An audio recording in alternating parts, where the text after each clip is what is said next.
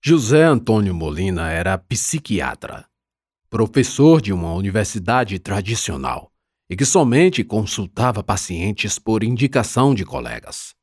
Aceitou Abraão porque a filha, Samantha, conhecia um psicólogo que conhecia o doutor Molina. Pode começar falando tudo o que quiser, disse o psiquiatra, logo acendendo um cigarro e ajeitando os óculos no rosto seco. Os cabelos de fios brancos e esparsos emprestavam-lhe um aspecto cadavérico, a semelhança de uma múmia. Espero que não se importe. Disse tragando e cerrando os dentes marfim escuros, como que a enjaular a fumaça em celas de barras de ferro. Não, pode ficar à vontade. Abraão relevou, já engolfado pela bruma expelida por Doutor Molina. Na verdade, retraiu-se na medida em que estava no consultório do médico. Era um aposento escuro, com paredes cobertas de papel-parede velho e mofado. A mobília muito antiga, composta de estantes de madeira ruída pelo cupim, entulhada de livros em completa desorganização, cheios de traças, poeira e pó que caía de minúsculos buracos. Eu. eu não sei por onde começar, continuou Abraão, passando os olhos em volta. Hum, entendo. A desorganização, a propósito, tente não reparar. Eu não costumo atender com frequência e não há razão para ajeitar isso tudo. Disse compartilhando por cima dos óculos a mesma visão de Abraão. Se não sabe por onde começar, vamos falar de sua família. Os dois estavam um de frente para o outro, em poltronas rústicas. Não havia divã, e Abraão não imaginou que a consulta se iniciasse daquela forma. Mas logo afastou a expectativa frustrada e começou a contar o que ia lembrando. Falou que era casado há quase 30 anos, que sempre se deu bem com a esposa que da união nasceu Samantha e que a relação com a filha era normal. O que é normal? Nessa parte, o juiz bateu-se bastante para tentar responder perguntas simples, como que queria dizer com normal. Gaguejou, foi para lá, para cá. Queria expressar que era como qualquer relação de pai e filha e quando tentava explicar como era qualquer relação, complicava-se ainda mais. Fale-me sobre Samantha. Como assim? Sobre a vida de sua filha. Qual sua idade, se ela é casada, estuda, qual profissão? Ah, sim, certo. Bem, ela se casou. Trabalha numa empresa de seleção de pessoas para vagas de emprego. Ela é psicóloga. Tem 25. Seu genro? Que tem ele? Vocês se dão bem? Acho que sim. Por que você acha?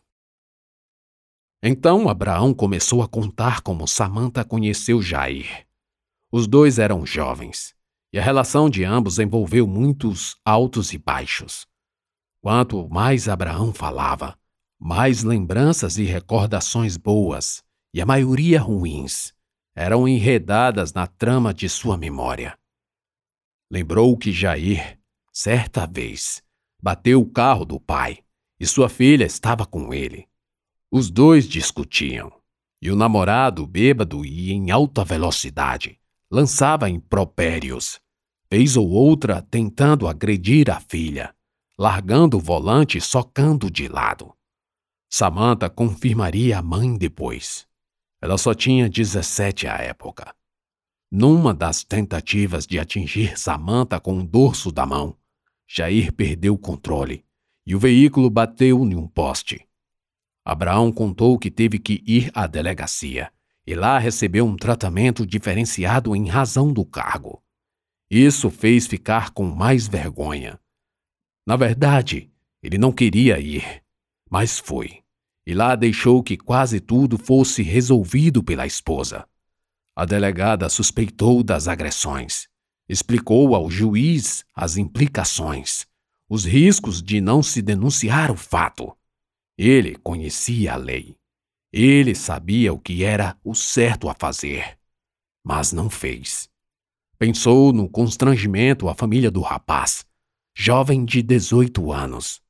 A imprudência era verdade, pusera muita gente em risco, sem contar com o grave abuso físico causado em uma menor. Tempos depois, Abraão soube que a filha continuava sendo espancada muitas das vezes em locais públicos, cujas testemunhas denunciavam as agressões à mãe, Dona Duarte. Abraão até tentou convencer a filha de que era melhor acabar o namoro, mas Samantha não o ouviu, sempre disposta a defender o namorado, atribuindo ao álcool, assim como a relação conturbada de Jair com os próprios pais seu pai se conformou à situação, achando que a filha logo mudaria de ideia. Por outro lado, passou a confiar também na mudança do genro. Era o melhor para todos, porque só assim nada precisaria ser feito e tudo ficaria bem. A vida seguiria cada um com seus planos e em paz. Promessas foram feitas e o rapaz melhorava o ímpeto agressivo, passando tempos sem beber, confraternizando, distribuindo sorrisos e galanteios. Mas não tardava para uma nova discussão surgir, e novas suspeitas de agressões também emergiam, enquanto Abraão submergia, envergonhado, com medo, esperançoso de que aquela fosse a última. Mas não era. A filha estava apaixonada, amava o namorado, moveria mares e montanhas para curá-lo, como dizia. Ele, por sua vez, mostrava-se cada vez mais frio, apático, indiferente. Esquecia datas, ajustava compromissos para finais de semana, saía com mais frequência com amigos do que com Samantha. A filha sofria no colo da mãe, inundando as saias de Maria Duarte, com lágrimas de dor pelo desprezo do namorado. Abraão tinha tanto para falar, mas ficava calado. Adiava para o dia seguinte, a semana seguinte, confiando na esposa, que incansavelmente tentava inculcar na cabeça da filha o melhor caminho a fazer. Mas nada mudava Samantha. E então noivaram, assim que Samantha se formou. Abraão não soube a razão de uma decisão logo quando o pensamento da filha deveria se voltar ao trabalho. Mas pensou que fosse algo novo surgindo. Não moveu uma palha para impedir. Mesmo nutrindo num fundo a ideia de que aquilo não passara de mais uma tentativa de Samantha de prender o namorado. Pai, vamos nos casar. Samantha falou entusiasmada. Apesar de judeu, Abraão pouco fazia parte da comunidade. E se não fosse em seu íntimo um ateu, era no mínimo um entusiasta de Mordecai Kaplan, a não seguir as regras judaicas com afinco. Assim, o rito matrimonial da filha pendeu para o lado da esposa e dos pais de Jair, todos cristãos. Na lua de mel, num resort em São Miguel dos Milagres, em Alagoas, Samantha quebrou o braço. A verdade incômoda nunca veio à tona, e pela enésima vez, Abraão se omitiu. Eu sinto muito, mas meus lenços acabaram, disse Dr. Molina. Abraão chorou tanto que seus olhos quase não abriam de tão inchados. Melhor pararmos por hoje. Sim, melhor. Abraão saiu do consultório com a sensação de que todo o mal causado à filha, pelo marido violento, seria sua culpa. Fez que, quando pôde, não fez nada. A ideia não era inédita, rondava suas elucubrações. Mas só ali, no confessionário de sua consciência, ele realmente se convenceu de que, sim, eu poderia ter evitado. Assim, ao invés de sentir alívio, foi tomado por uma forte inquietação, uma ansiedade causada por pensamentos de remorso, agudos na alma. A vontade de voltar no tempo, de, se possível, agredir Jair quando podia. Mas agora, o máximo que fazia era agredir a si mesmo. Pensou em beber, embriagar-se e vomitar, aos cantos e becos, sendo lambido por cachorros de rua. Afastou o quadro horrendo, repugnando a ideia, tamanha vergonha que passaria depois. Abraão passou a dormir mal, remoendo a fantasia de salvar a filha das garras do genro. Um dia chegou ao foro tão pálido e com olheiras tão escuras que depois de encapuzar-se com a toga preta, qualquer um o confundiria com o conde Drácula. Doutor, é sobre a próxima audiência. O advogado da autora, chamada Maria de Fátima, não chegou e ela não consegue falar com ele. Era comum acontecer. Senhoras amputadas da representação adequada de uma advogada ou advogado. Às vezes, o retorno financeiro, tido por insignificante para alguns, era causa da indiferença. E alguns simplesmente desapareciam por inúmeros motivos. Por outro lado, não havia defensoria pública para todos, o que causava enormes prejuízos, pois a parte sozinha não teria qualquer possibilidade de conduzir uma audiência sem o auxílio técnico jurídico. E a doutora Rafaela? Abraão perguntou. Em momentos de apuro, sempre se socorriam da doutora Rafaela, que atuava com muito empenho como advogada da ativa, ou seja, nomeada para casos assim. Ela está de licença maternidade. Podemos remarcar e procurar outro? Não. Chame a senhora Maria de Fátima. Respondeu Abraão. Quando ouvira o nome Maria de Fátima, o juiz imaginou que a autora seria uma senhora e espancou as hipóteses de um difícil caso para um acordo. Além do mais, as testemunhas falariam por si, fornecendo detalhes, respondendo a perguntas cujas óbvias respostas garantiriam a pensão, sem prejuízo para Dona Maria. Por isso, abriu a concessão. Quando Maria de Fátima entrou, não era uma senhora, mas uma jovem. Abraão se surpreendeu. Abriu o processo e viu que a moça tinha apenas 26 anos. Estava com uma criança de colo, dando de mamar. Ele não pôde evitar um pouco do constrangimento, mesmo com a moça colocando uma fralda sobre a filha, que sugava seu seio fazendo um barulho plenamente distinguível. Abraão limpou a garganta. a senhora pode, é, dar de mamar lá fora, se não. Doutor. Obrigada. Pode começar. Já estou esperando tem quase três horas. Três horas? Sim, cheguei pela manhã e estava tudo fechado. Só depois me disseram que aqui só funciona à tarde. Mais uma surpresa para Abraão, pois o tempo de espera para quem estava com uma criança de colo, pesava contra o adiamento da audiência. A situação começava a ficar delicada e a expectativa do juiz se voltou para as testemunhas. Ah, bem, a senhora trouxe testemunhas. Só Deus. Ela disse e apontou para o céu. Depois olhou para a cara de Abraão e cerrou os olhos como a espremer a memória e falou apontando para ele. Acho que conheço você. Quer dizer, Sua Excelência, desculpe. Abraão pigarreou novamente. Olhou para o procurador do INSS, que estava entretido com o celular. Depois se arrependeu de pigarrear. Temeu ter passado a impressão de que não gostou do você. Ele não dava mínima para isso.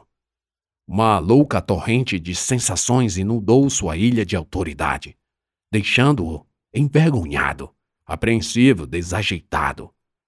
Sem advogada, advogado, sem testemunhas, mãe de um bebê, e agora? Ele não fazia ideia de quem era a moça. Mesmo assim, se investigou. Poderiam pensar em moralidades. Maria de Fátima tinha a idade de sua filha. Acho que a senhora está me confundindo com alguém. Não, não. O senhor é o pai da Samanta. Aliás, Sua Excelência. Vossa. Abraão soltou, mas tão rápido quanto inconsciente. Ouvir o nome da filha foi a gota d'água do tormento. Então ele mesmo se emendou. De, uh, desculpa, eu. Esqueceu-se do que falar. Deu um branco. Ia explicar que o correto é vossa, não sua mas convia evitar tais tipos de esclarecimentos. Seria pedante. Melhor deixar como estava. Ou não. E se a imagem de arrogância fosse a imagem mais forte? Com certeza seria. Estava feito. Um silêncio ganhou a sala. É comum. O juiz esquece de que falar, emudece e todos se calam com ele, esperando compartilhando a falta de autoridade da alma da justiça. Aquele começo virara uma bagunça. Parecia que algo de errado acabava de ser mencionado, ou estava acontecendo aos olhos de todos. Mas não era nada demais. Depois Abraão respondeu que sim, que era o pai de Samantha. Mas foi só até aí. Mesmo assim, não se lembrava da relação entre Maria de Fátima e a filha. Para evitar mais conversas, ele logo começou a perguntar, iniciando o depoimento pessoal da menina. Então, Maria de Fátima começou a dizer que era companheira de Ruth, uma senhora que faleceu de Covid. A filha em seu colo era proveniente de uma relação fugaz, com um jovem que ela não sabia nem quem era, e que conhecera num show de algum cantor de sertanejo. Entretanto, Ruth a quem Maria de Fátima chamava de Rutinha, era sua empregadora, aposentada e sem filhos, netos ou quaisquer parentes próximos. As duas começaram uma relação amorosa logo quando a gravidez foi descoberta e passaram a conviver, inclusive com uma escritura pública para comprovar a união estável.